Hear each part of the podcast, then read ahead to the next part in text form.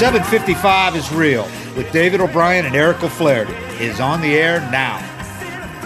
Welcome to 755 is real presented by Topps. Check out Topps Project 70 celebrating 70 years of Topps baseball cards. We missed you. I'm uh, with my co-host Eric O'Flaherty, former Braves reliever. Eric, what's happening, man? Not much.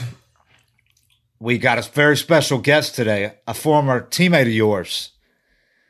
Kelly Johnson's with us. Back again. It's been a while. Kelly, what's going on, man? Former Braves legendary, many times former Brave. legendary transaction history. Uh, yeah, good, man. I'm doing good. Just hanging out in Atlanta with the fam. so so Kelly, with the trade deadline coming up not too far away, do you yeah. still do you still PTSD? Kind of, I was wondering if you still look at the phone when it rings. Yeah. no, yeah, shoot, I leave it on every time. I have the ringer on. I missed I missed one trade with my phone off because I was taking a nap with you know whichever kid was that baby at that time, and I woke, woke I woke up to my wife screaming, Turn on your phone. We just got traded. Like, what? I'm on the DL. Get out of here. And I'm sucking. Who wants me? well, there's a pretty good chance the trade was either to or from the Braves, right? Which one was that, it? That, that one was actually from the Yankees to the Red Sox. And we were in Boston. Oh, wow. So I just wow. changed clubhouses. So Wow. Yeah. Was that the yeah, only that, time you ever did that? Just change clubhouses? Uh yeah. Yeah. Changed clubhouses and and traded for one of my good friends, Stephen Drew. He, we just swapped jerseys. We almost swapped. We almost swapped like rental houses Gear. and that's great. Everything, yeah. Just families, talk. families like that one trade that, that happened years ago, where the oh, two relief yeah. pitchers traded families. Uh, actually, no. that actually yeah. happened. I'm not making no, that up. I know, I know, I know. I've heard that. Yeah, shoot. I don't think that could happen today. That wouldn't be frowned upon today. no, probably not. Hey, uh, so that was right. That was that was that time where you played for every AL East team in like a five or six year span, right? Two year, two year span, twenty four month. all all every team in the AL East, five. right? All five. That's amazing. Shoot. Yeah, that's what I'm saying. I might I might be uh, I'll be I might be infamous just on trivia history. Like in 50 years, they're going to say who was the first to be traded, you know, playing all uh-huh. AL East, you know, and then you know who was who was the last person to get traded between the Yankees and the Red Sox? You know, that never happens. I think uh-huh. the last one was back in like 1992 or something.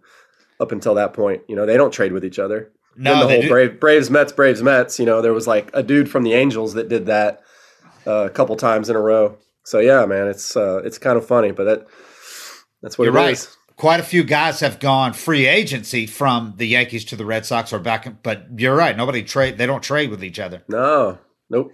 They both sucked that year, so we were. Uh, it didn't matter. It was just uh, let's try this and see what happens. how many how many NL East teams did you play for? Uh, Braves and Mets. Oh, that was it. No, Frenchie almost got them all. Yep. Yeah. He almost got them all. He and didn't go to DC, right? Right. Right. That's right. He played. That's right. He played for everybody else. There's somebody yep. else too. I forget. Yeah, I'm sure. There's it's it's happening more and more, but I think it happens a lot. You know, if you if you do well in a certain division, even when your numbers are bad. How many know, did Prado? How many did Prado played for? He played for the Yankees, Marlins, and Braves, right? Didn't he play for the Yankees? Prado didn't go to DC. He didn't go to. Didn't go to DC yeah, or the, Philly or, or the Mets or Philly. Yeah. Just no, he played. For, was, yeah, you're right. He played Yankees. for the Yankees. Yankees. Yeah, yeah, yeah. Okay. Yeah, I lost my mind there for a minute. Well, well, let me ask you, Kelly from afar, from outside looking in, as an interested uh, former Brave, many t- how many times did you play for the Brave? By the way, three or four? Three different three, states. Three, three. And a guy who played for the Mets. And, and I wanted to ask yeah. you, did I, I, without, I should have looked this up, but I didn't. Did you play with DeGrom or was he right after you? Yeah. Oh, and I played with him. Yeah. His okay. actually, um, I was with the Yankees on his debut against him in his debut. So when I got to see him in his first game was Mets versus Yankees, and I was in the visiting ah. dugout. And then played, that was his debut, huh? Yeah, Did you face him that day. Yeah, uh, and I remember, and I actually remember because he came out with the long hair, you know, and yeah. he's all skinny, and we're just and usually, oh, you know how it is, like guys make debuts, you've kind of heard about them, like you know the yeah. name, or you know, there's a little hype. Like there was nothing. I just showed there was nothing. There was nothing. So when that happens as a hitter, you're basically thinking that they just had to dip down and they needed an arm, and that was just Yeah. It was like This that guy guy's turn to pitch, Yeah. and, some, and then they pitch and they go right back down, and you never see him again. It happened, you know, it used to happen all the time. So in a way, you're kind of thinking like, okay, this we guy got some sucks. we got some knocks coming. Yeah. And and I got I don't think I started, but I got two ABs on him. And I remember coming in, I struck out and being like, "What, what the hell is this? Like that that fastball is on you, you know." And uh, you know, and uh, of course you got to see if they can keep keep doing it, stay healthy, and you know, then we got to play the next year with them and and watch it every day. And I don't I, I don't told- know if there's no one better. I've never I've never stood in the box and been more not you know like Halladay's movement was was intimidating because you didn't know if it was going in or away, sinking or, or riding up and in like cutting. And uh, he made me look pretty stupid a couple times personally, along with everybody, a lot of other people. But uh, just from like a consistently dominant, I don't, I've never seen anybody be like like Jake, like even from back then. But now, obviously, the numbers back it up. But even back then, it was just consistent. Never got rocked ever. no. Yeah. Yeah, I think he's changed the discussion of for, for most of us on who's the best pitcher of our generation. You know. The question, That's a- you, he was an old rookie, right? So you got to wonder, Yeah. you know, how long does he go? But the fact that he's now in his 30s throwing 100, Getting Throwing better. Getting better. I mean, it's amazing. And we're going to end up looking at his stats, and he's going to be the guy that changes the discussion because his stats are going to be the traditional stats. The w- wins and losses and all that are going to be so True. out of kilter with the other great pitchers. true. But the first guy that you could look at and say that about, and at the time, I remember as a kid, you look at Nolan Ryan and go, "Yeah, but he's like ten and twelve. You know, and as a kid, that that that was important. And now you'd look if Nolan Ryan came along now, he'd be kind of Jacob Degrom like, in that he was piling up these ridiculous strikeout totals for really bad teams. So he didn't get his due, I don't think, from the from the general populace when he was playing. He played for Yeah. a lot of bad teams. But now he would. I mean, Nolan Ryan, people would even more appreciate. In retrospect, they have appreciated Yeah. how great he was. But Jacob DeGrom is being appreciated while he's doing it. I think because people understand now how much his wins Well, and losses are it's- isn't it- dependent upon teams. And Isn't it funny though? The dude's got back to back Cy Youngs, and Yeah. now we're in. You know, that was it's, this is like the the fourth Yeah. year now, and now we're getting he's getting buzz. Like he's in. New York with two Cy Youngs, Yep. And no one even now we're now we're doing profile pieces on this guy. If he'd have pitched for the Yankees instead of the Mets, it'd have been totally different.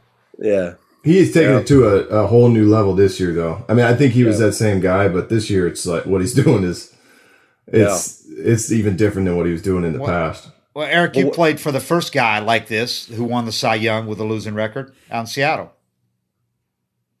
I played for him. No, with Felix. him. Oh, Felix. played with him. Yeah, that's Yeah, who I was- was thinking of when when Kelly was saying that ten and twelve and whatnot. Uh, Felix, he was the same way though. Like he was just different coming up. He was throwing ninety seven with a with a hammer curveball before everybody was throwing ninety seven. But I, he popped into my head too, where I was like, that's another guy that if he'd been in a different place Yep. and getting those wins or gotten a pitch in the postseason, you know, because in Seattle in general, you're not getting a lot of media hype and, and attention. But if he'd had his career with the Yankees or somebody else, He's people Hall of look at Famer. Felix. Yeah, because he's borderline now. I don't think he'll. If he gets in, it'll take years. But with Yeah. the Yankees, I think he goes in pretty quick. he'd easily have another 50, 60 wins. Oh yeah, he- you know, teams that don't rebuild. and then he's You first know. ballot if he has another fifty wins. Yeah, He's first Yeah. ballot. he was in the big leagues at 19. Yeah, That's pretty. See, that's the, that's the that's the difference there. You know, he was there. Him and Kershaw like nineteen twenty. Degrom was like twenty six. Isn't that crazy? What That's like was a DeGrom whole doing? career. That's like a whole career, basically. I mean, Yeah. Koufax was wasn't even was great for like that period right there. You know, five or six years, really. I mean, where he's I top of the world. Well, shoot, he was you know a college shortstop that pitched, and then Yeah. so he got he got put in pro ball, and, and um, I just don't think he he didn't dominate early. So it kind of they took his time. They took their time, and then he got a the injury. He had like a I think he had Tommy John or something. Yeah, I think so. Some kind of inner injury Mm-hmm. that took up a couple years. So they just that's that's pretty much it. But You know, he's the only guy. He, he keeps having these little nagging things, and with other pitchers, when they have one of these nagging things, we're like, "Uh oh, Tommy John." He keeps having these little nagging things, and he's back like the next starter. He misses maybe two days. He pushes back, but he keeps. Yeah. It, it, never slows him down. Like I he's got he's one really right now. good. I think he's really good. I was just, I, I actually saw that, and I think what he's good at is recognizing like yeah. when to. Yeah. If I just stop now, I'll be all right. Right. Right. That's some guys. Thing you know, that's what O probably knows, but you know, obviously he knows better than both of us. Like, he, I never learned. What does that, that even feel like, and how do you even tell yourself? Because what do you got? What happens if you you do that and you're you're not Jacob Degrom? Then they look at you like you're always hurt. You're always hurt, and you need to start powering through this because none of these are leading to any major injury. So you must be soft or something, you know, something yeah. like that. But you know, and for Jake, it's more like, oh, you're he's smart. yeah, but he's he's already gone five innings, twelve punches when they take him yeah, out of the yeah. game. like, when you're the yeah, greatest pitcher in the game, you can say that, and they'll go, okay. Just Eric. Eric was kind of wrong position, wrong team, wrong uh, wrong time point in time to be saying. I can't go today. well, and it was it was hard for me too because I always pitched better the more I pitched. Yeah. So it like I didn't want time off. Like Moylan. You know? Yeah, same with Moylan. But it's like if you're rolling, everything's locked in and your elbow hurts a little bit. I'm not sitting out two or three days. I might get sloppy. You know, I might I might you want to you want to pile up those runs when you can. Yeah. Unfortunately, not great for the long term. No, I didn't know that though at yeah. the time. Do you think Med did that? I haven't asked Med. Did he how much he paint, yeah. how much he pitched through? But his elbow like was did. always bothering him. But he was on that like for him if you're 2012 Chris Medlen and yep. you're on that tear he's on, yep. like he's establishing himself as I'm never going back to the minor leagues yep.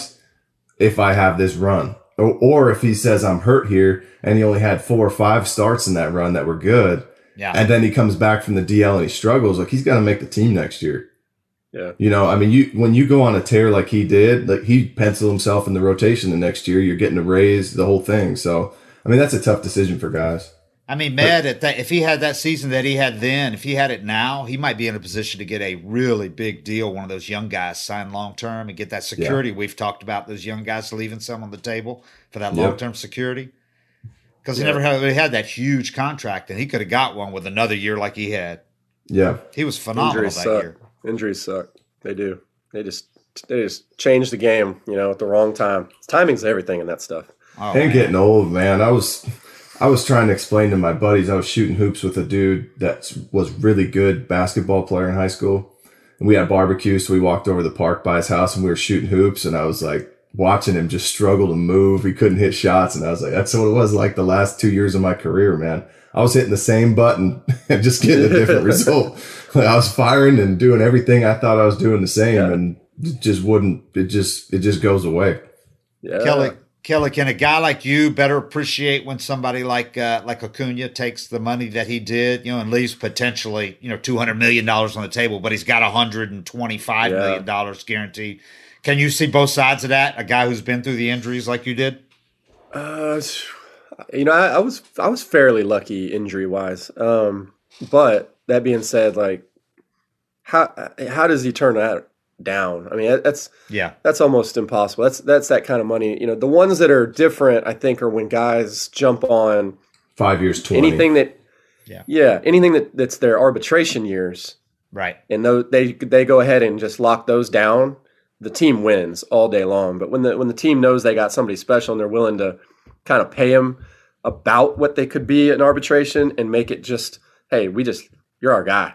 Yeah. So that I feel like that's what Acuna got. He just Right. He was the first one to domino to fall, and all these other guys just reaping benefits from that deal. I mean, right.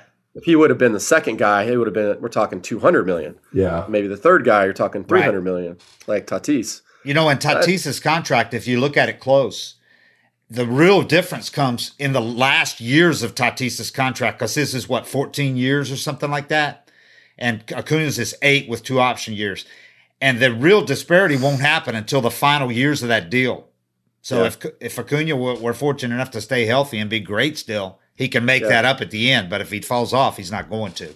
But it's not yeah. till the end. Till the That's end. That's the other thing you you think about though. It's not just health and injuries. It's I, I was never confident enough to think I'm just going to keep dominating the big leagues. You, you, always think like, what if I fall on my face? What if I start having bad seasons? You know, and, and that happens with a lot of guys too. You see guys come up Look at J-Hey's first year. You know, if he would have if he would have signed something based on that, I mean, he wound up getting paid anyway. But you think you're a player that that you know you, are going to put up these numbers forever, and guys stop performing. You know, that's that's the other risk. And I mean, for him, it's like he's still driving a Lamborghini. you know, I mean, if he if he doesn't get an extra hundred, I don't know that you'd ever feel that. It's it's like, are you flying private or are you flying normal? You know. Yeah, he's he's good. he's good. He he's ended straight. up he ended up getting lucky. Oh, not getting lucky, but he had that year with the Cardinals where his defense was off the charts, and it was uh, talk about timing. It was at that time where people were paying on war and defense, and looked like this guy's one of the greatest defenders ever, and all that. Now the Cubs have regretted it. I mean, they won a World Series with him, and he helped out, but he hasn't lived up to that contract, obviously. But he got paid. Yeah. He turned down what Freddie got, and, and ended up getting paid anyway. So it's weird yeah. though. Like with Ja, you want him on your team.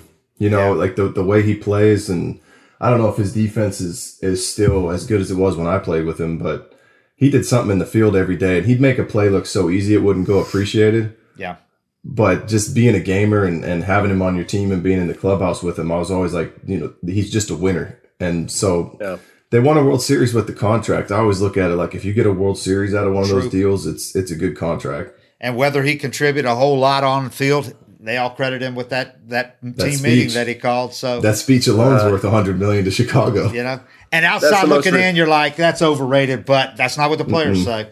Uh, that's the no. What's what's not a, what's so underrated is the the the rain delay being even an issue. Like, there's no way that that, that should even yeah. happened. You know, yeah, you're right. Cubs fans should be less about the speech and more about like the grounds crew or whoever made yeah. that decision. Yeah, you're right. Let's be honest. I mean, that's Stop that, that pretty momentum. much changed the whole. Oh, it changed it everything. It did. But whatever. History is history. I would say Acuna, man. You know, you think about some of this.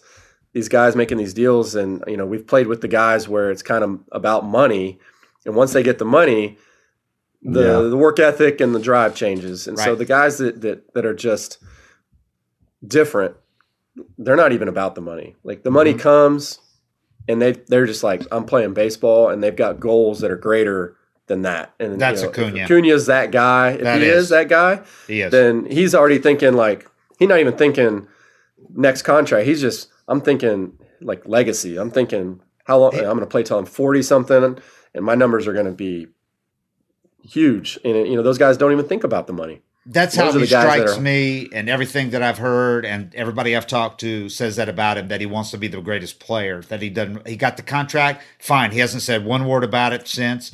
He didn't tell anybody, even off the record, his friends after Tatis's contract. You know, oh shit, what did I do? And instead, he goes and works out in Venezuela in the offseason, posts these posts these videos of him working out. And you talk about the, we were talking earlier about the rocky fields and everything. That's what he goes back home to in the little yeah. town he lives in. It's not in Caracas. It's in a little town up in the mountains. And he worked his ass off on these dinky fields. Dust is flying up everywhere. He's out yeah. there working out. He's doing old school drills. And he was busting his ass all off season. There was nothing glamorous about it.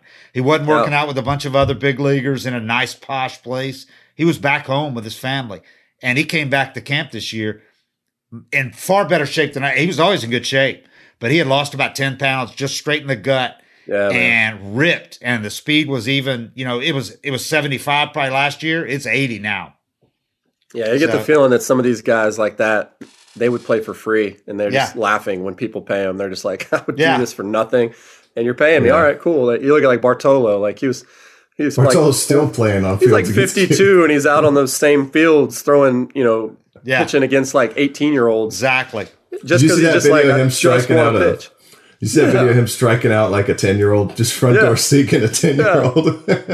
yeah. He's just like, let me just play baseball. And if you if you pay me, great. If not, whatever. I'll go play somewhere else. Yeah. That's what those guys do. So that's good to hear. I mean, that's that's I think that's the difference in like the guys that had the Hall of Fame careers.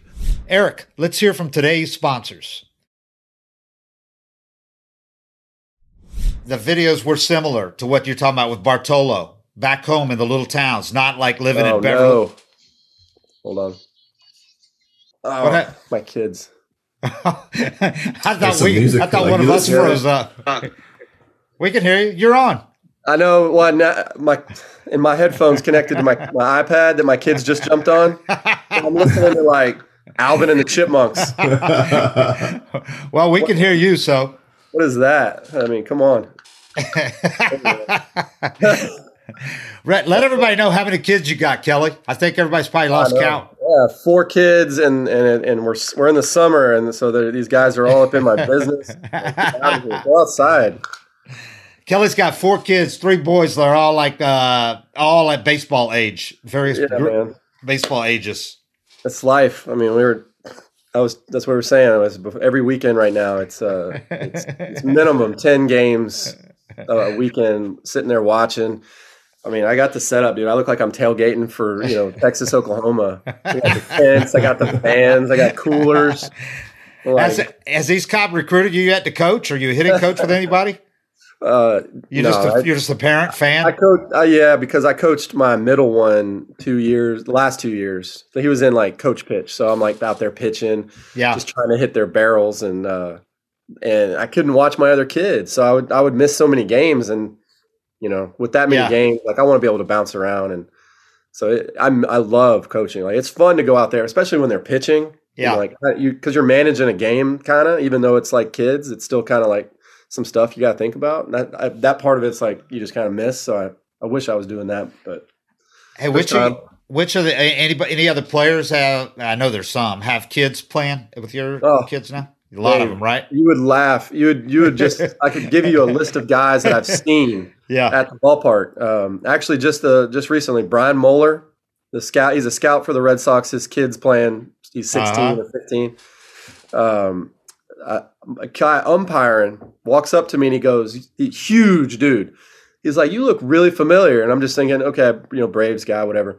He's like, "Kelly Johnson." He goes, "I'm Alva Thompson." And Alvo used to be a Braves minor league guy back in the lower levels when I was like 19. He played with me in Macon. And the dude would just back up catcher and hit tanks. He'd either hit a tank or strike out. yeah. He's umpiring my kids' games now. So you got him. I mean, you got John Ennis. Remember John Ennis? Yeah, yeah. He was that guy. He was that the Braves needed an arm, and he got called up from Double A through five innings. Never got to the big leagues again. John Ennis. I mean, uh, Josh Burrus, former first rounder, the Braves. Yeah. yeah. Did you see BMAC out there? Who? BMAC? Where's uh, his not yet. His, his kid, younger? his kid's younger, but I uh, DeRosa see him all the time. We talk all the time and see him out there. DeRosa's kid up there yet? He's playing that. Uh, yeah, yeah, yeah. His his kid plays on a travel team right he, by where I'm. My kid, where we are. Did D so, coach, or he can't do that? During, he's going to coach next year, right. uh, just the game. So he's going to like you know Friday he flies home, ah, and then on the yeah. weekend he's going to coach just games. That's well, that's the rumor, but yeah, yeah. See, we broke some. We broke some news here. Yeah, you did. You did. So D Rose, my bad. D, D Rose planning to stay with MLB Network then next year. Not going to take a managing job with a. He's going to manage, but it's going to be a Geese Cobb league. it's going to be yeah. It's going to be twelve U baseball. Just, uh, remember uh, Contreras, the pitcher from Cuba? Yeah. Yeah his his kid, he's out all the time. Uh, dude, it's crazy. You'll see people, and you're yeah. just like, Todd can Green you, has like the tell? team in the in the nation here. His his team just whooped up on my kid's team the other day. Uh, it's can you it's tell funny. when you see a big leaguer's kid out there? are they just like everybody else? No, I have Contreras' kid supposedly really good, and um, but everyone else so far is all kind of like middle. Same. Yeah, they're middle. They, they, you know what it is? They all look kind of a little bit like their age versus like some of these kids look right. like they're 13 or 14. And so most of these kids, like Todd Greene's kid, my kid, they got a little. They're still a little, little baby fat on them. They look like a. They look like a little boy. Like they don't look like some you know yeah. teenager. Were you uh, when you, you were playing growing up? Were you heads and shoulders above all the other kids, or just like them? Well, so we didn't have travel. Remember, we didn't do the travel thing. wasn't exi- didn't exist. So you're just playing yeah. against your friends from school, man. So yeah, like from like six till twelve is you just you're killing it. You know, like you're playing against buddies and you're going to school bragging. You're like, you, you know, I struck you out or hit a yeah. Hit a, you know, like that was that was baseball. That was it. That was what it was all about. You know. But then once travel started, like 12, 13, I would say I would have big moments and then kind of and and you know there was some kids that were always really good never did anything after that you know and i you know it wasn't i just had good timing like i, I think i took off and started dominating like right before my June, my senior year of high school. So i mean you know. You had that 12 year old kid with a huge curveball but he never got any better than that Kyle we, had, we, had we were just we were talking about that before we started dave how it's like I wasn't any. I was just a normal kid all the way up through like till my junior year in high school, and the the amount of just the the way parents weigh this stuff. Like if you have the yeah. best ten year old or eleven year old, they think their kid's going to the big league. just the pressure that they wind up putting on their kids right. and and how competitive parents are. Like Kelly's just preparing me for you know what to what to be ready for with my own son. He said that you know there'll be a target on his back, and everybody will kind of want to see how yeah. they stack up to your son and and things yeah. like that. And I'm like, man, yeah. I'm not looking forward to that because I never had any of that growing up. We just oh. played. On, the, on, on, your end, what it's going to be for because for me, it's like if my kids aren't good hitters, you're yeah. like then if I if I bring anything to a practice and I'm like you know I'm going to work with hitters just to help out. Part of it is almost like, well, what do you know? Your kid's your kid's not that good. Yeah, he's not, hit, he's not hitting. So like, if your kid's not pitching well, well, what do you know? Your kid, your own kid doesn't even pitch well. You know, what do you know? He's, he's seven. that's what it is. That's that's how they look at it. Like they, baseball is that one sport where, you know, whatever, whoever they're sitting there, they watch 120 Braves games on TV. Yeah. Every yep. year, because of that, they know the game. I, I, I watch every, I watch all these games. I know just as much, and you're like, man, everything's very reactive in in youth baseball. The coaches don't prep them. Don't they're not they're not they're not setting up what is going to happen. They just yell at them after it happens, and then that's their coaching. Like so next time you got to do this because you didn't do it. Whereas they could have been like, hey, you know, let's be here, there, let's line up this or this guy, you know, whatever it is. You know, a little proactive, a little bit of like foresight because you because you know the game. So that yeah. even goes with uh with former players, huh? Some some who watch the game on TV think that they know more about it than you do, or as then, much as you do. Then what do you mean? Watching like, on TV, they think they know as much about it as you do, and about the yeah. No, no. Like I had a I had a guy tell me this one time. I believe it. Just, he said he said you could be Chipper Jones or Bobby Cox, and if you come into yep. a youth baseball environment, yep. you don't know nothing. this is a different game. This is a different kind of a game man, there's the rules. You got to know the rules. Umpires are butchering stuff, and coaches are making stuff up, and the umpires believe them. And yeah, it's, it's, silly, man. It's silly. You see some stuff you wouldn't believe. It's fun, but it's silly. Uh, hey, look, real quick here. We got some ads. Uh, Cam, you got some? You want to make some money for us here, real fast?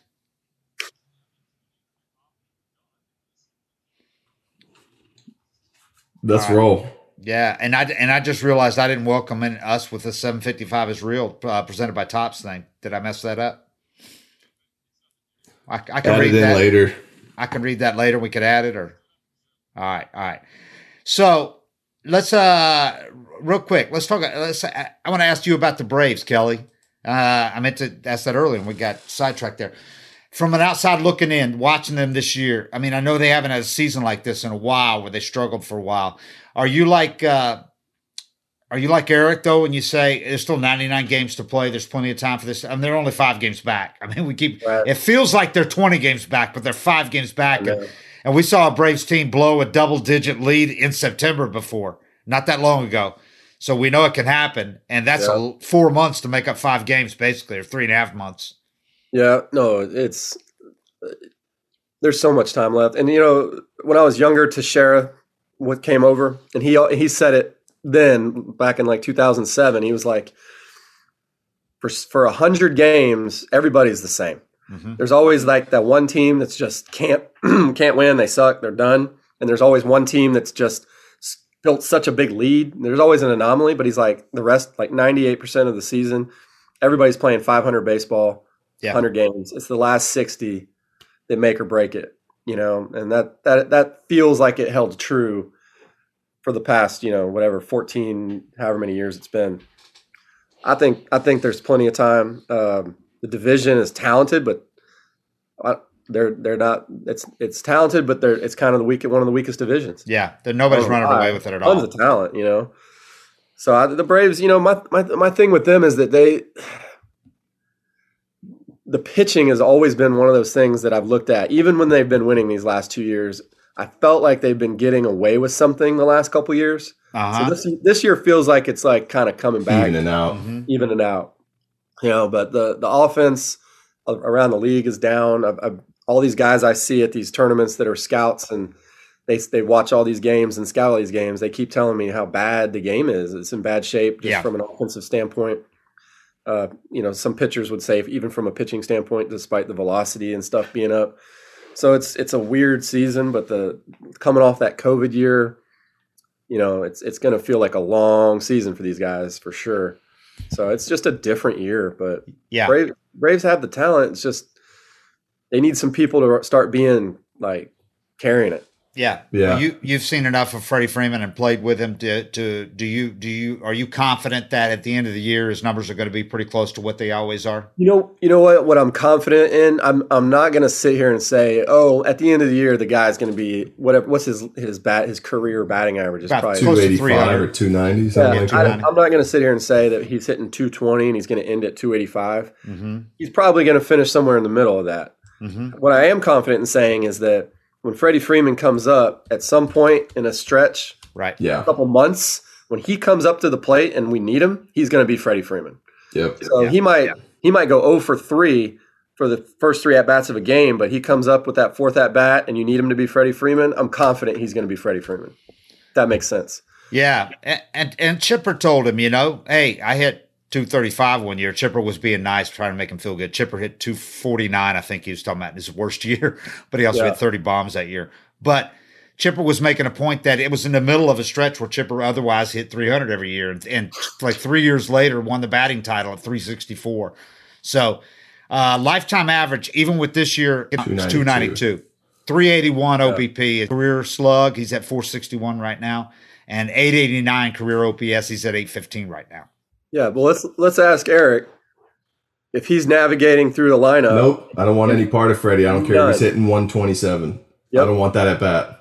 And you know what? Braves teammates sitting in the dugout, Freddie Freeman in the lineup versus not in the lineup, Chipper They Jones in the up. lineup versus not in the lineup, game Yeah. changer. Doesn't matter. Yeah. So, you know, especially from like Eric's perspective of being a pitcher, like it, when he's there and he's coming up and you, you're thinking ahead a couple hitters and you're Yeah. like, Freeman's coming up. Yep. Yeah, you want to get it done before you get to him, even even if he's struggling, because you know, you know the type of a bat he's going to have. You know what he can do. You know, even watching him this year, I mean, he's he's had some bad luck. He's hitting balls hard still. Oh yeah, he's still like Right. fourth in the league in uh, hard hit balls. yeah, which sucks because you'd rather be like 35th in the league in hard Yeah. hit balls and hitting 297. That's what he said. Yeah. but but I mean, you know, as a player and even as an opponent, you you know how to analyze it, you know, apart from the numbers and just say at some just watching, I can say at some point he's those balls are going to start falling in, or he's going to start getting some bloopers. He might And he caught a couple of those in this in this uh, trip Yeah. too.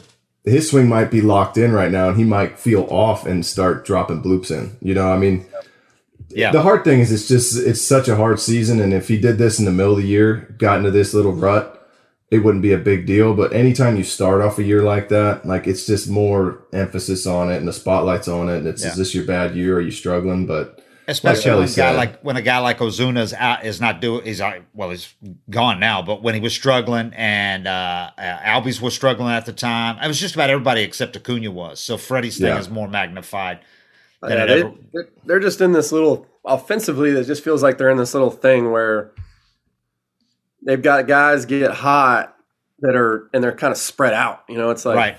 that's what we were saying Riley are raking, but uh, you know Acuna and Freddie won't be, and then Acuna will be, and like Yeah. you know, you know what I'm saying? Like it's like Yeah. can't- we're not seeing what we've seen the last few years, where the the train just Yeah. let's man Yeah. up. And they just rolled through, you know, it was a deep lineup and, and guys were feeding off each other. We're not seeing that. We're seeing kind of the typical middle of the road offense where, you know, one guy is hot, one guy's not. And, and that, that, that big moment in the game falls on the guy that's not more times Yeah. than not. You're like, Yeah. yeah Well, last year they So- had six, seven guys going at once. For it was only Yeah. a sixty game season, and they had six or seven guys going Yeah. for the majority of time.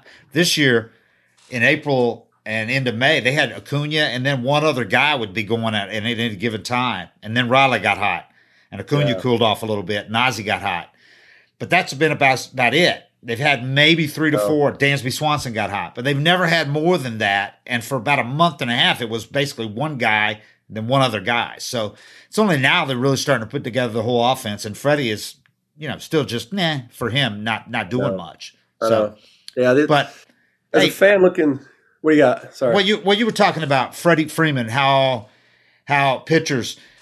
Uh, obviously, you don't want. There's going to be one guy you focus on not letting beat you, and Freddie Freeman's going to be that guy still. Him and Acuna, obviously now. But how much harder do you think? How much more of an advantage is it for Acuna? And it makes it that much tougher for teams to to zero in on when he's leading off. I think coming up, that's a different state of mind, right? As a pitcher, when that's the guy starting the game, and he's shown it so many times that they throw a first pitch strike and boom, he hits it out. So it brings a whole well, different dynamic to it. Yeah, you can't pitch around. You can't put him on. Run. Yeah, you can't put him on to start the game.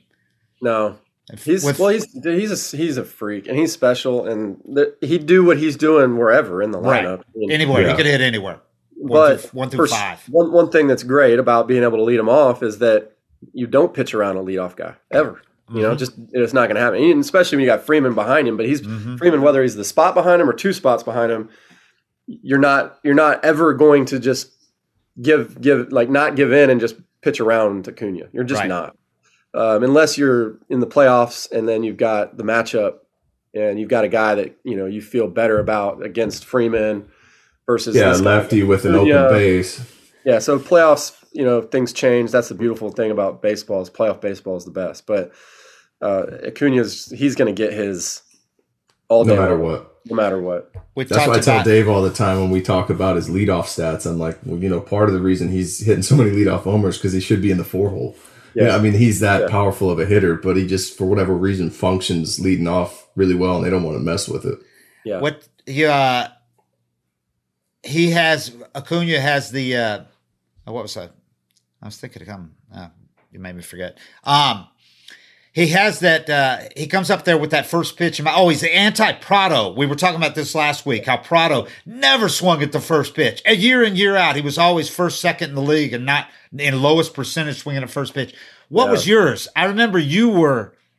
Yeah, I might. I, I had a little bit of like a. a I was a schizophrenic of a career with that stuff. Yeah, my my my. You changed myself, it I, I, when I was trusting myself early, I knew I needed to work into an at bat. I was uh-huh. better. I was better in pitch four or five or six than I would be one or two. And I learned real quick. I really needed to to be patient and and see a pitch and get the timing and everything going with my at bat. Yeah, I'll be honest. Um, not blaming anybody other than myself, but Bobby made a few comments here and there about being too patient uh huh. Yeah. And, and he's, to, you know, to us, he made those. and so I, I started feeling every once in a while like, okay, maybe I do need to start being ready and, and, and being ready to hit. Yeah. Cause you know, like if I was going to strike out looking, it's because I was not swinging at a pitch that wasn't, that wasn't mine, you know, and, and I could take it. I would be okay with it, you know, in my own head. But when I started to feel like there was some, you know, hey, like you, you got to get them more aggressive. You got to start doing, you know, I let it get to me a little bit. So I, yeah. I, definitely had a moment there where I was, I think I was on the right track early. I think I deviated and then I got back to it. And then the game got, like O said, you get older and things change. You start having as a hitter, uh, I couldn't just react on 95 anymore and, and, and expect to drive it. Now I'm having to really almost cheat. Almost guess and cheat. Know like, okay, I'm getting a heater heater and I'm and I'm timing it. And yeah. you know what? At the end of my career, I, I don't know that I ever went to the plate more often, more confident as when I was older, just from that aspect of being able to understand like what the guy was trying to do, what uh-huh. he had, what what my limitations were. So even though you know I didn't have the the the physical reaction of a 25 year old, like uh, that's why I think I had success pinch hitting at the end of my career. Obviously, mm-hmm. like you know you come in like, and you know what you're doing, but like Sandoval. Um, yeah, it's a, it's a, such a different. If you, it's such a cliche, but you know, literally, if you if you could go back in time and be that smart when you yeah. had the physical, yeah, hit three forty. You, beat Chipper Jones. Well, that's what these guys. That's what these guys that are the young young stars are, right. are doing now. They're right. well trained and well taught and well coached, and they know they're willing to listen. Like I was stubborn, you know. Uh, you know, I know what works for me. You know, so I mean, yeah, that, that's the difference between guys that are perennial all stars and guys not like me that I had a career and it was my career, but it wasn't like an all star career. Right. that's just the difference if we're being real. So, hey, but that's the difference in some guys like you and but like Sandoval was an all star, but yeah. how he keeps playing when physically you look at Sandoval and you go, "There's no reason that guy should be able to play Major League Baseball at this level," but he's yeah. so smart and he knows pitchers and he prepares so much, yeah. and he's still got plenty of bat speed. Yeah, I don't know. I, that's a hard one for me to you know, because my career maybe ended a little a year or two earlier than it should have. I think just because the way that the the front offices started valuing or devaluing older guys. Right. Yeah. Um, right. I feel like a lot of guys could are they're way more valuable than I think is being let on. I think I personally was more valuable at the end of my career doing what I was doing than what I was told I was. Yeah. Um, and that was just a movement that we've seen go younger and I'll, I'll just now that it's been what five years. There's a statute of limitations on opinions. I think so. Like, I, my I could have been back. I could have been back with the Braves a fourth year. There was a lot of talks in the off season before I retired, and that was one. Of, that was like one of those situations where I was like, I'm coming back to Atlanta, or I'm I'm done. And so I had a lot of talks with Coppy, and we were good to go for a while. And then all of a sudden, it was, you know, we're going to stick with Chase d'Arnaud. And I remember as soon as I got that feeling, wow. I was like, Coppy, like you're t- you're basically telling me that Chase d'Arnaud's a better player than me, and I can't disagree with you more. Like that's yeah. that's absolutely ridiculous. Yeah. But Chase could play short. They could throw him in center if they needed to. So from that, like I understood, and I mean he's a freak athlete, but as a baseball player, right? Come on, yeah. And this was coming off of a year I, I just tied for the lead, the lead in pinch hit homers, and had a lot of big hits with you know at the end of the year. Anyway, that's what I felt like ended my career with that mentality. And so when I see Sandoval, and I, am not surprised. The dude raped, right. yeah, raped right. his whole life. Yeah. Now he's made a, a, conscious effort to like say, like, I know my role. Yeah. And this is how I prepare for that role. It's a different preparation. And what yeah. you're saying, the, the only reason Sandoval's had this opportunity is the Braves cut payroll and he was cheap and they yeah. invited a bunch of guys to spring training and he was on a he was a non-roster invitee. They had no intentions of carrying him. And no, he so, and he had 400 yeah. in spring training and guys that they brought in, a couple on major league contracts for like a million, looked yeah. like crap in spring training, and he beat them yeah. out.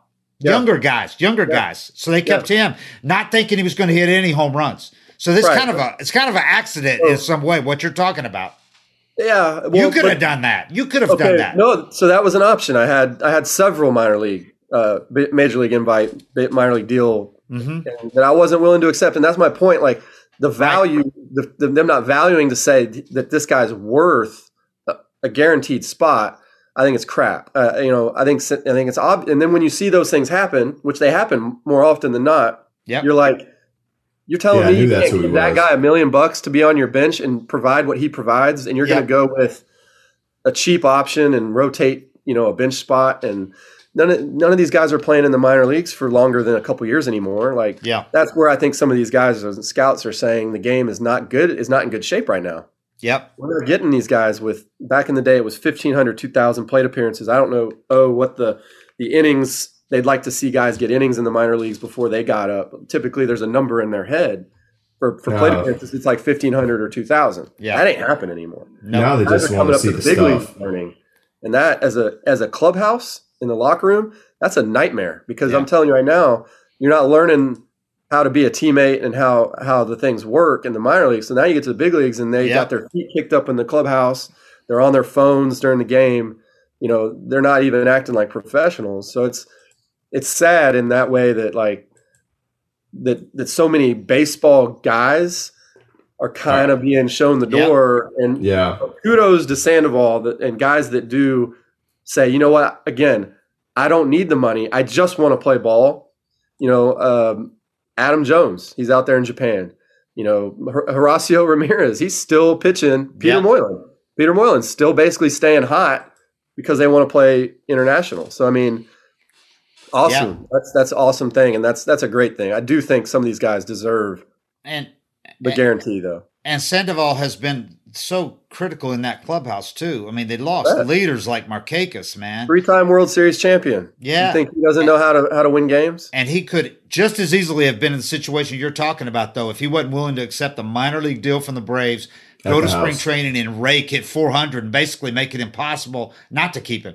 But this, yeah. this is almost by accident that he's on this team. I mean, he could easily be out of the game right now this year or playing yeah. in the minors somewhere trying to earn a spot with the team. And yeah. instead, he's the best pinch hitter in baseball this year so far. So love it. I love it for him. Yeah. He's yeah, I always, I always talk about you know, because that's another thing when you're talking about the, the just the things you learn over years and years. I always talk about how you know a veteran player can just have one thing they say to you that clicks, or or they can break something down for you in a different way. You know, like even for me, I, I was telling Dave a few episodes back that Rick Ankiel gave me a tip on my curveball or on my slider, something that he used on his curveball but I rode that for like six months one year. I rode it from like spring training all the way until August, and I was hot with this one thing that Rick said to me about shortening up my arm action on my on my slider. And I, I think that's one thing that you know kind of gets out of the game when you don't have guys that have been around and been through it and learn how to get out of those ruts. It's impossible to value, but who was it? Tomlin was was helping a guy a lot last year. Minter. Uh, me, yeah, Minter. Changed his career. Him. Yeah. I, I think it's a shame that that a guy, you know, late in his career, that that's not valued. What young guys can pick up from older dudes, but it isn't. I mean, you know, you just you wind up just taking the guy that's faster and more athletic and sending you home.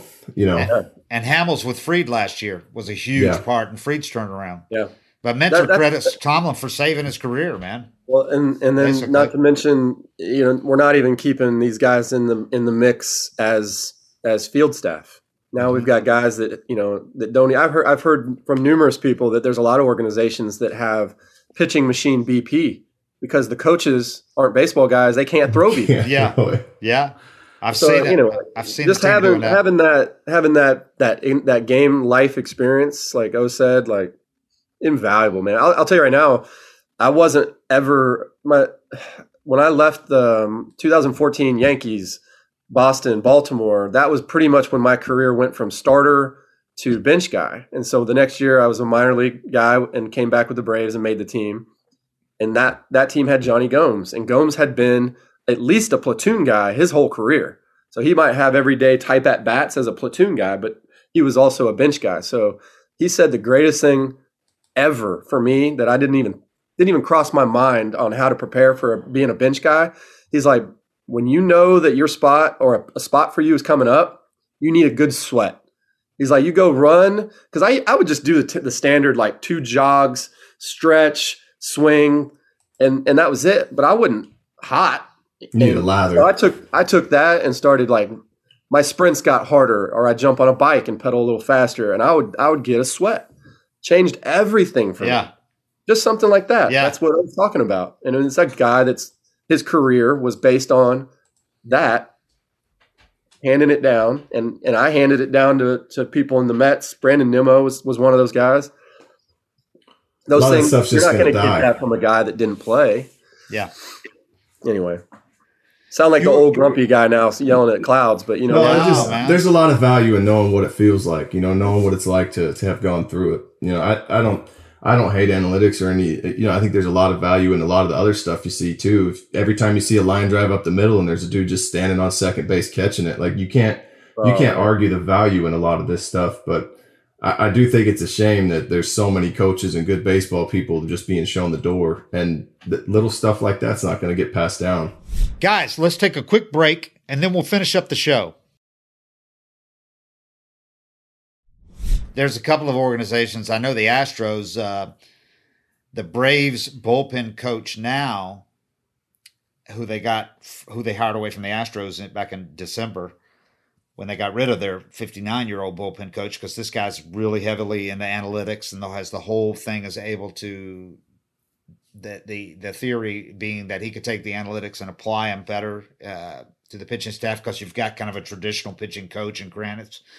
Um, but the Astros, he was one of the first, he was one of the coaches the Astros hired away from being a, a college coach, analytics guy who didn't play, you know, at, didn't come close to playing uh, even high minors, much less major league ball, and really has background more in analytics. And, and some teams are, are hiring coaches like in their 30s who never got up uh, even close to playing in the big leagues. Most of them, some of them didn't even play minor league ball, just stopped in college. In fact, their bullpen, he didn't even play minor league ball. He's he played at a small college and was a, a middle and reliever, and he's the bullpen coach now. You know, but he's heavily into analytics. But that's just that's just you kind know, of the direction that some organizations are going. They're hiring young this, young guys. What this what it reminds me of is when I got to the Diamondbacks when I left the Braves the first time. It was uh, you know the Braves had a guy you might know his name. Uh, is it Llewellyn who was like the, the yeah. like a sports psychologist kind of a guy. Yeah, he yeah. was around, not much, but he was around, and I never knew that like I could go talk to him if I needed to or wanted to. But the Diamondbacks had that guy, and he was very much around and very much like this is what he does. Talk to him like you should, and it became that's become more popular, right? Performance so, coach, performance, uh, sports psych. Yeah, anyway. those guys had nothing for me. yeah, so this is what's great. So this guy's from like Britain or something. He works with a lot of golfers. Yeah, and he's always talking. He's got he's got the answers for everything. You know, like why are you pissed? You know, like mm-hmm. you shouldn't be dragging that stuff around. All of it's true, but it's like okay, man and he's working with golfers. So these guys on this Diamondbacks team, like Chris Snyder and some other Dan Haren, I think, they took him golfing. They said within like two holes he hit a bad Fell shot apart. and that club is flying. like, Dude, yeah. Tell me more about how how I should go and stand up on the mound and, and not get pissed when I walk the third guy in a row or make an error and then strike out. Tell me more about that when you've never done it in your yeah. life. Well, that's the thing about the bullpen, man. Is like the the bullpen is is for me the best coaches are, are guys that help you handle that pressure. When it's the fifth inning and you know you're going to be in the sixth or seventh, you're going to be facing that guy. The guys that still know how to keep it loose and and and you know hit hammer home that message that it's the same game if it's bases loaded or nobody on. You know, I mean, there's just so much value in having been through it and knowing how to handle that pressure and the things you can pass on to guys. So you don't uh, think the analytics guy who played small college ball and uh, started well, there's a place for that guy. There, there is. There I don't think Absolutely. he knows what he doesn't know what if what's really going through your head and how to control that. Yeah, you need yeah. both those what, guys. You need, you need people that know how to like, or something. Yeah, you got to manage your emotions. You got to manage yourself, and you got to know how to take pressure off yourself before you go out there. You know, it's it's great if you tell me what pitch to throw. You know, the best pitch to throw here is a fastball down the way, but how do I make it when I can't feel the ball in my hand? You and know, I how thought, do I calm myself down? That type of stuff. And I think yeah. the Braves have done a real good job having a coaching staff that is old school guys who are all willing to embrace the analytics and be They've the bridge you're talking about. Like yeah. Ron Washington giving you the analytics on why you should position yeah. here is a lot better than the analytics guy coming from the room and go uh, showing you the printouts, going, "This is why you should be here," and, and he never played the game. Yeah, and for people listening, a lot of teams have that. A lot of teams, like Sam yeah. Fuld, the GM of the Phillies, that was his job with the Phillies before he he got promoted. So teams have the the, the bridge, the guy that played that can, uh, you know. So there there's there's some people that are actively trying to to manage yeah. that. They're, you know, they'll they'll figure it out eventually. The the old school guys will be you know slide back into roles that you know are customary and and there will be a place for both i'm sure but you know, it's uh, whatever that quote is about being the man in the arena. Like to me, that's yeah. one of those. Like I don't want to hear it if you haven't stood there and done it. You know, and and even even from baseball, sometimes the best coaches necess- didn't necessarily. You know, Snit didn't play in the big leagues, but his right. strength isn't the experience of standing in the box or catching. Absolutely. His strength is keeping it fun, keeping it light, having a, a good, steady, calm personality. Understanding. Uh, you know, he knows the game's hard. A listener, a, communicator. You know, they have their strengths there that some of the best coaches I've had did not have.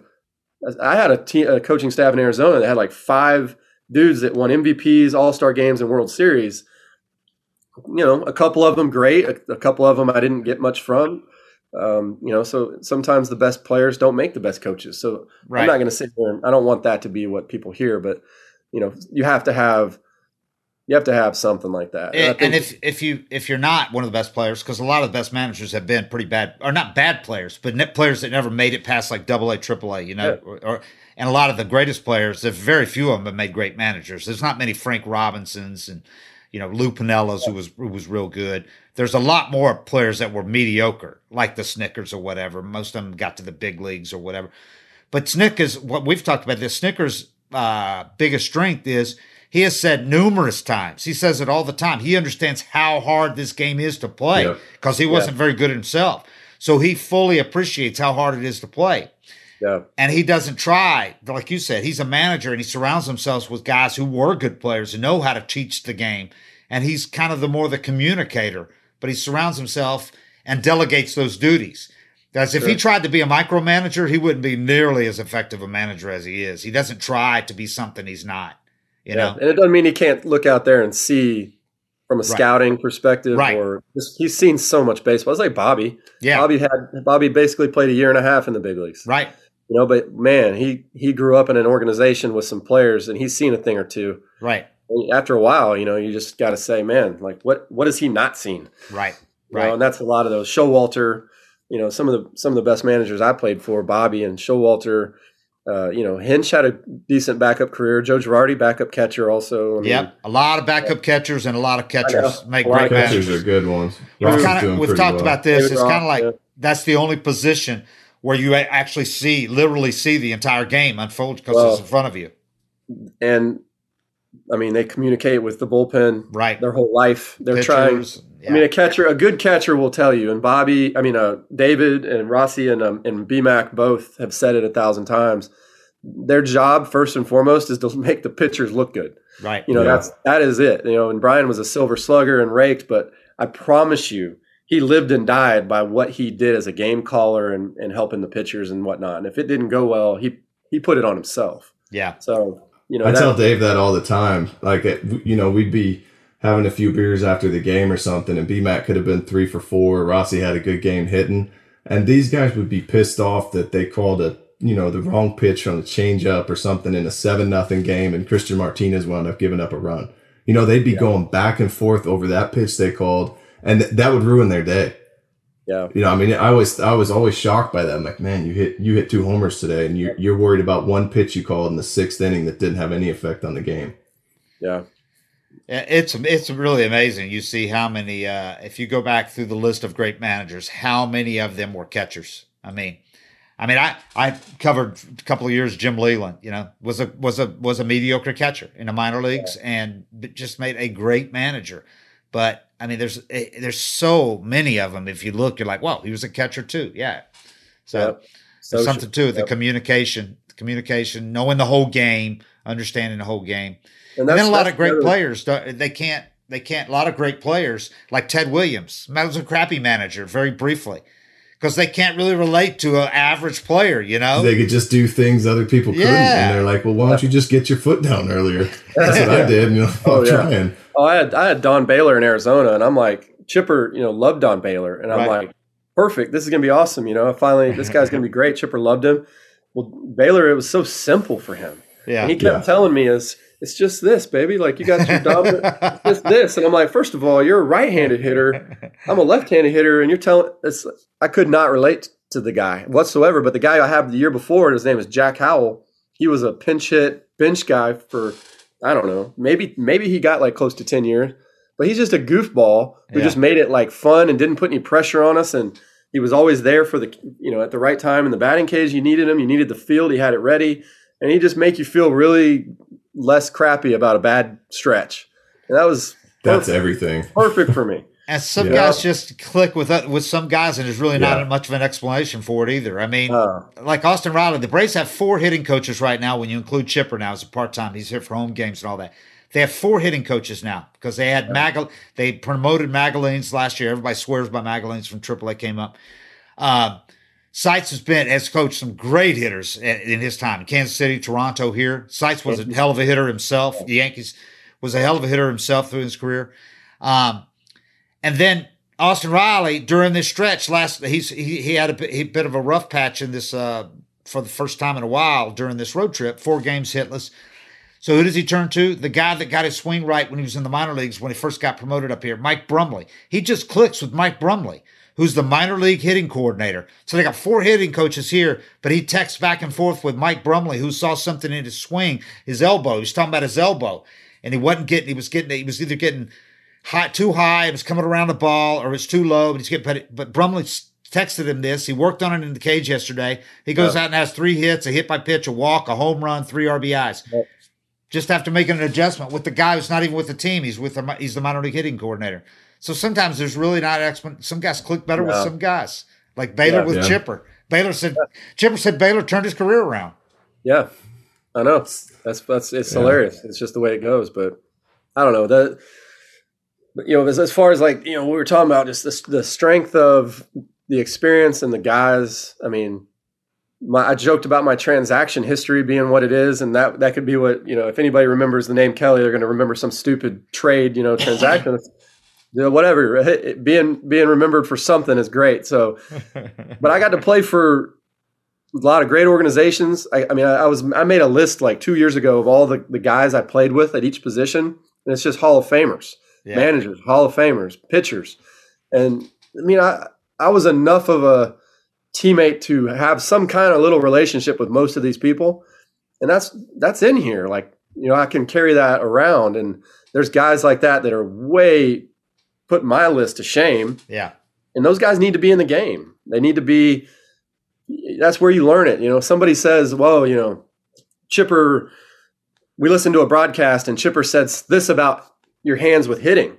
Well, that's not. That's not. I guarantee you, that's not Chipper saying that. That's right. Chipper getting it from yeah, Stargell, right? Yeah, Don Baylor, and he got it from somebody. Yeah. He got it. This is passed down, and and that's yeah. It's I, I often like have to tell people like where I like, even dads of kids. I'm like, you know, so and so told me, and then then their ears perk up. Like, yeah, right, right. yeah. You know, I have to drop the biggest name possible to get yeah. To get no. the reaction. But it's like, no, man, like this is what it is to have had a career and a life in this game. That's why being somebody that's played this long and having guys in, on your bench or in your in your locker room that have have been around that long matters. And D-Row has done a great job of exploiting just what you're talking about, using it in the right way yeah. on his show on Central. Right because he'll talk about some some pointer and he doesn't just say it. He says, when I talk to Chipper, when I talk to the guys he played with in Texas, he cites every guy that told him this, and it makes it okay. You listen, you listen a little more closely than if he was just making this up himself or some observation he had. Yeah, I just videoed Jim Thome giving a, a, a tutorial on keeping the hands above the baseball. He's great. I recorded it, and I and and I've you know, I got three boys, and I'm dad. I'm not I'm not yeah. a baseball player. I'm dad. So then I'm like, here, watch this. And it was like, I, I think I may have said everything he said word for word with the exact same demonstration. Right. And my kids are like, oh, yeah. You know, yeah. they're like, it, he has 600 home runs. It matters coming from him. The context of like, yeah. where did you get it? Where did it come from? And how long it's been passed around? Like, those things are invaluable. So to, to not have somebody and people in your organization around, like, it's baffling. I think, and I do think it's coming back around, but it's, it's been crazy, and then you're starting to see, especially the hitting has been. I mean, I'm sure the pitching too. Like these guys aren't dotting up. They're not. They're not dialing back to to make you know extend their their games. They're throwing as hard as they can for as long as they can, and then they're out. Yeah, yeah. And you get these hitters. Like I was watching a game. I don't even know who the hitter was, but you know, we get into any highlight where they show a pitcher striking a guy out. Let's, you know, I'm seeing two strike home run slows. Yeah no cut down, no mm-hmm. choke. And I'm not like this huge spread out and choke up guy. I would never teach that or tell anyone. But at the same time, like game's on the line, you know, shorten up and let's make contact a, here. And you have to work on it. You have to have situational BP, and there's got to be that moment where your brain puts yourself in that like position, like mm-hmm. you know how. Anyway, what do you think about the shift? Like the guys, because oh, me and Dave talk about this a lot, and it's like the you know the whole go the other way thing, and the two arguments is, you know, one hitters or it, one one side will say you know hitters are stupid, they need to shorten up and go the way like it's easy, and then hitters will say, well, I'm facing hundred with a 95 mile an hour slider, you know, it's it's not easy to hit. So, as a hitter, what do you? Yeah, you know, like I feel like as a hitter, again, being able to have the correct middle approach and then being able to like you know anytime you start trying to manipulate anything you might you're going to put yourself in a tough spot and so i do think you need to stay true to what you can do but you what you can do needs to be taught and worked on and it needs to be you know be something that can it can be counter to the shifts so by staying more middle mm-hmm. not necessarily like zapping your power and trying to f- massage things the other way now you're like missing pitches you should crush because yeah. you're doing this but mm-hmm I was watching. I, I, had a dig me moment of all my like 2005, 2007. highlights, and I hadn't pulled those discs out in forever, and I, I had my son watching them, and we are just sitting there, and I mean, it was like roll over ground ball down the line for a double, roll over four hole, no shifting, and I'm just boom hit hit hit rolling over, and I'm like, dang. Five years later, yeah, every one of those is an out. that's that's, that's kind of what we were talking about. It you know, it's like you yeah. see all the no hitters and all this stuff. Like I think it's it's definitely harder to hit now with those defenses. But yeah. I mean, I'm guessing like, do you think guys could adjust, or is it just like yeah. Daniel Murphy said it however many years ago? He's like, if I hit a single, I'm going to clog the bases up. If I right. try to hit my doubles and homers, you know, I'm going to put up my numbers. But I'm just wondering what you think about that mindset. Yeah, I agree. No, I, that's I think what Murph and what Kevin Long were on to was they're shifting you, and so you gotta we gotta do something a little different. And that's where murph the funny thing is is that was the beginning of the launch angle and some might point to like them. Murph's not launching.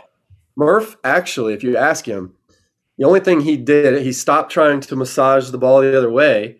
He started trying to drive it. But then we're taught from a young age in our generation inside on top of the ball. So pick a spot up on top of the ball inside and stay through it.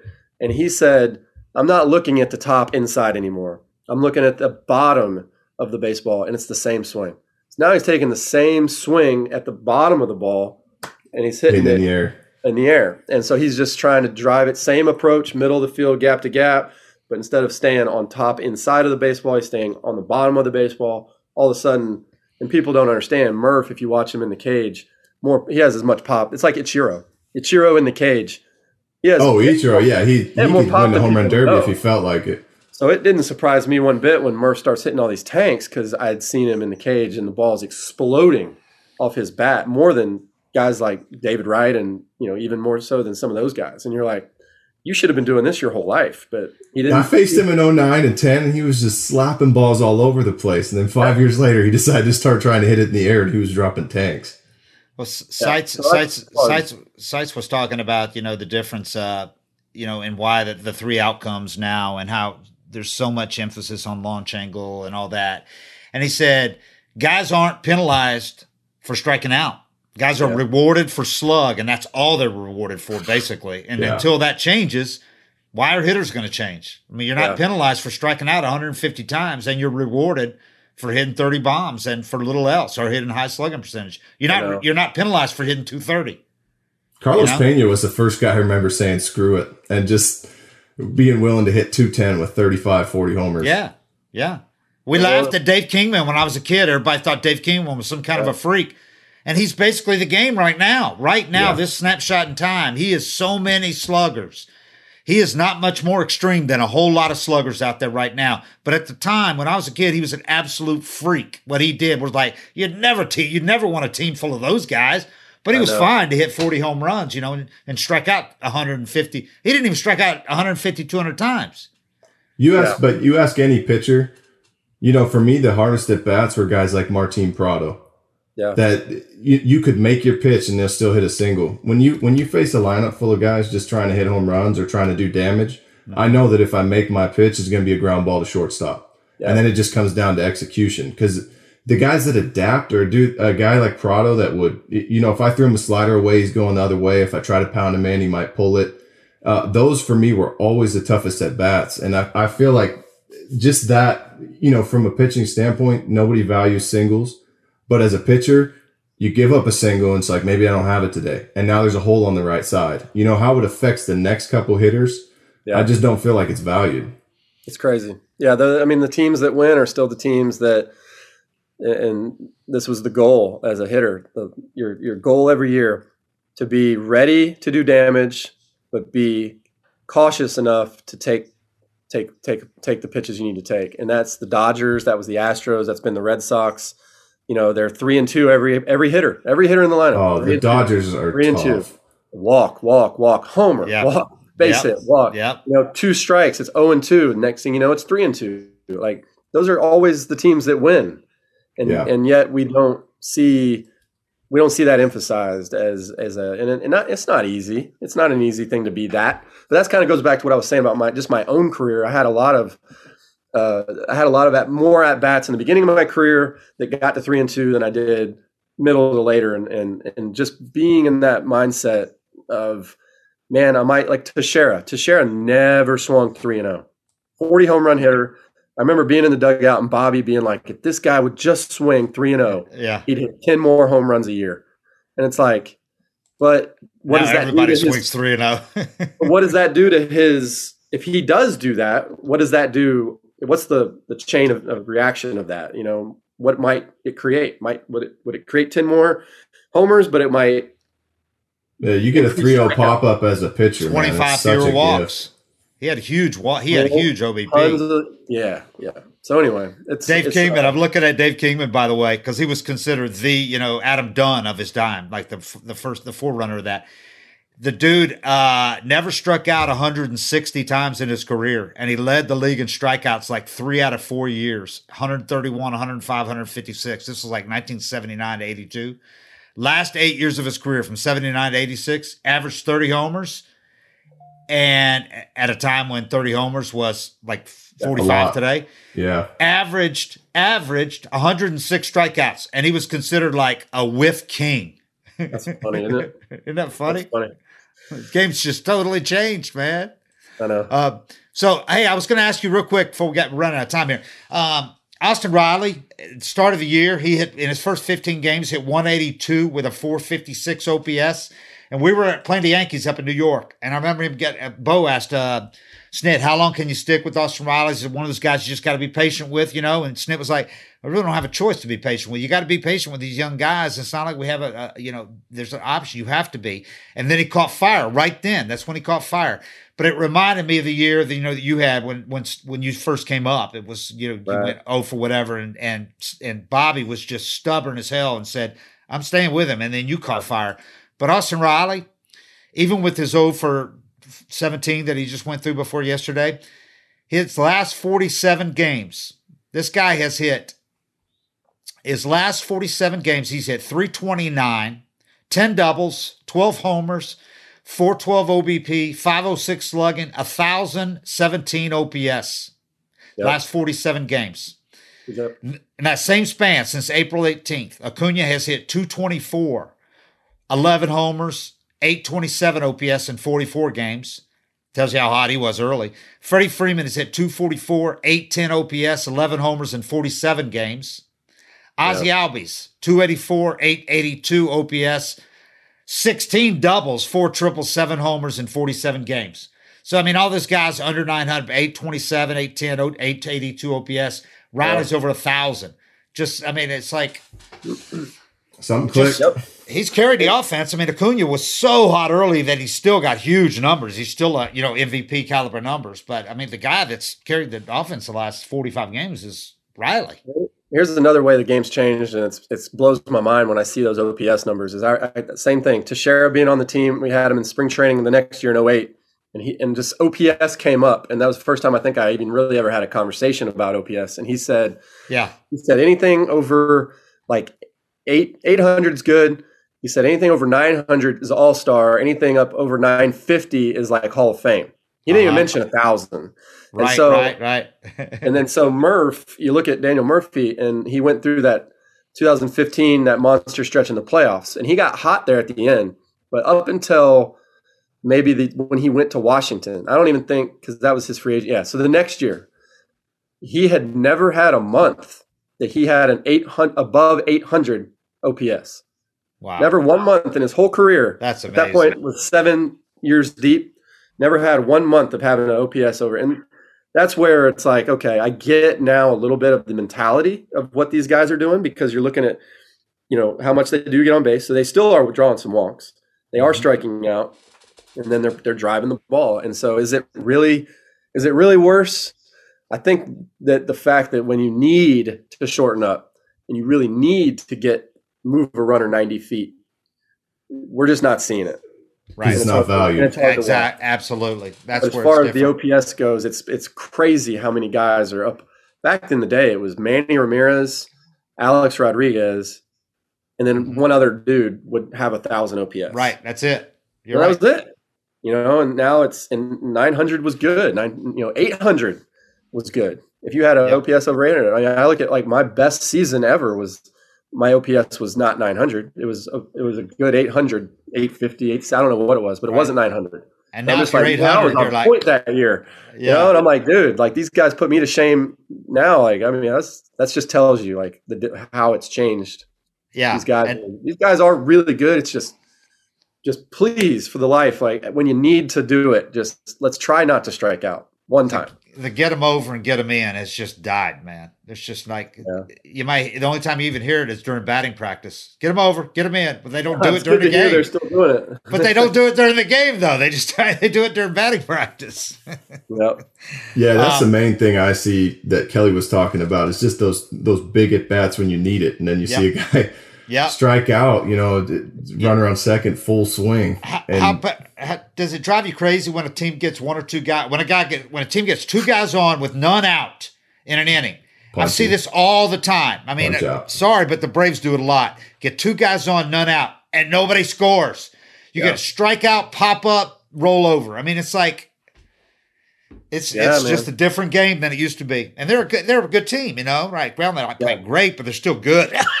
but they're not even a bad team, and they're doing that. Yeah.